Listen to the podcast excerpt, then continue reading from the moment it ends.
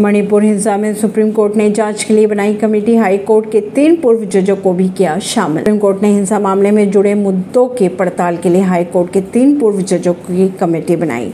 Jammu Kashmir high court के chief justice पद से रिटायर जस्टिस गीता मित्तल, आशा मेनन और जस्टिस शालिनी पंसाकर जोशी की तीन सदस्यीय न्यायिक जाँच कमेटी सुप्रीम कोर्ट ने बनाई है। ये कमेटी सीबीआई और पुलिस जाँच से अलग अलग मामलों को देखेगी। समिति महिलाओं से जुड़े अपराधों और अन्य मानवीय मामलों व सुविधा की निगरानी भी करेगी। सोमवार को हुई सुनवाई के दौरान अटॉर्नी जनरल ने अपना पक्ष रखते हुए कहा कि जमीनी स्थिति को समझने की कोशिश कर रहे हैं। हम सभी शांति की बहाली चाहते हैं। कोई भी छोटी चूक बहुत गहरा असर डाल सकती है। वृंदा ग्रोवर के अनुसार इन मामलों के अलावा अब तक जिन मामलों में अब तक कोई एक्शन नहीं लिया गया था, उनमें भी ज़िम्मेदारी तय होनी चाहिए। ऐसी खबरों को जानने के लिए जुड़े रहिए जनता सरिश्ता पॉडकास्ट से। परवीन दिल्ली से।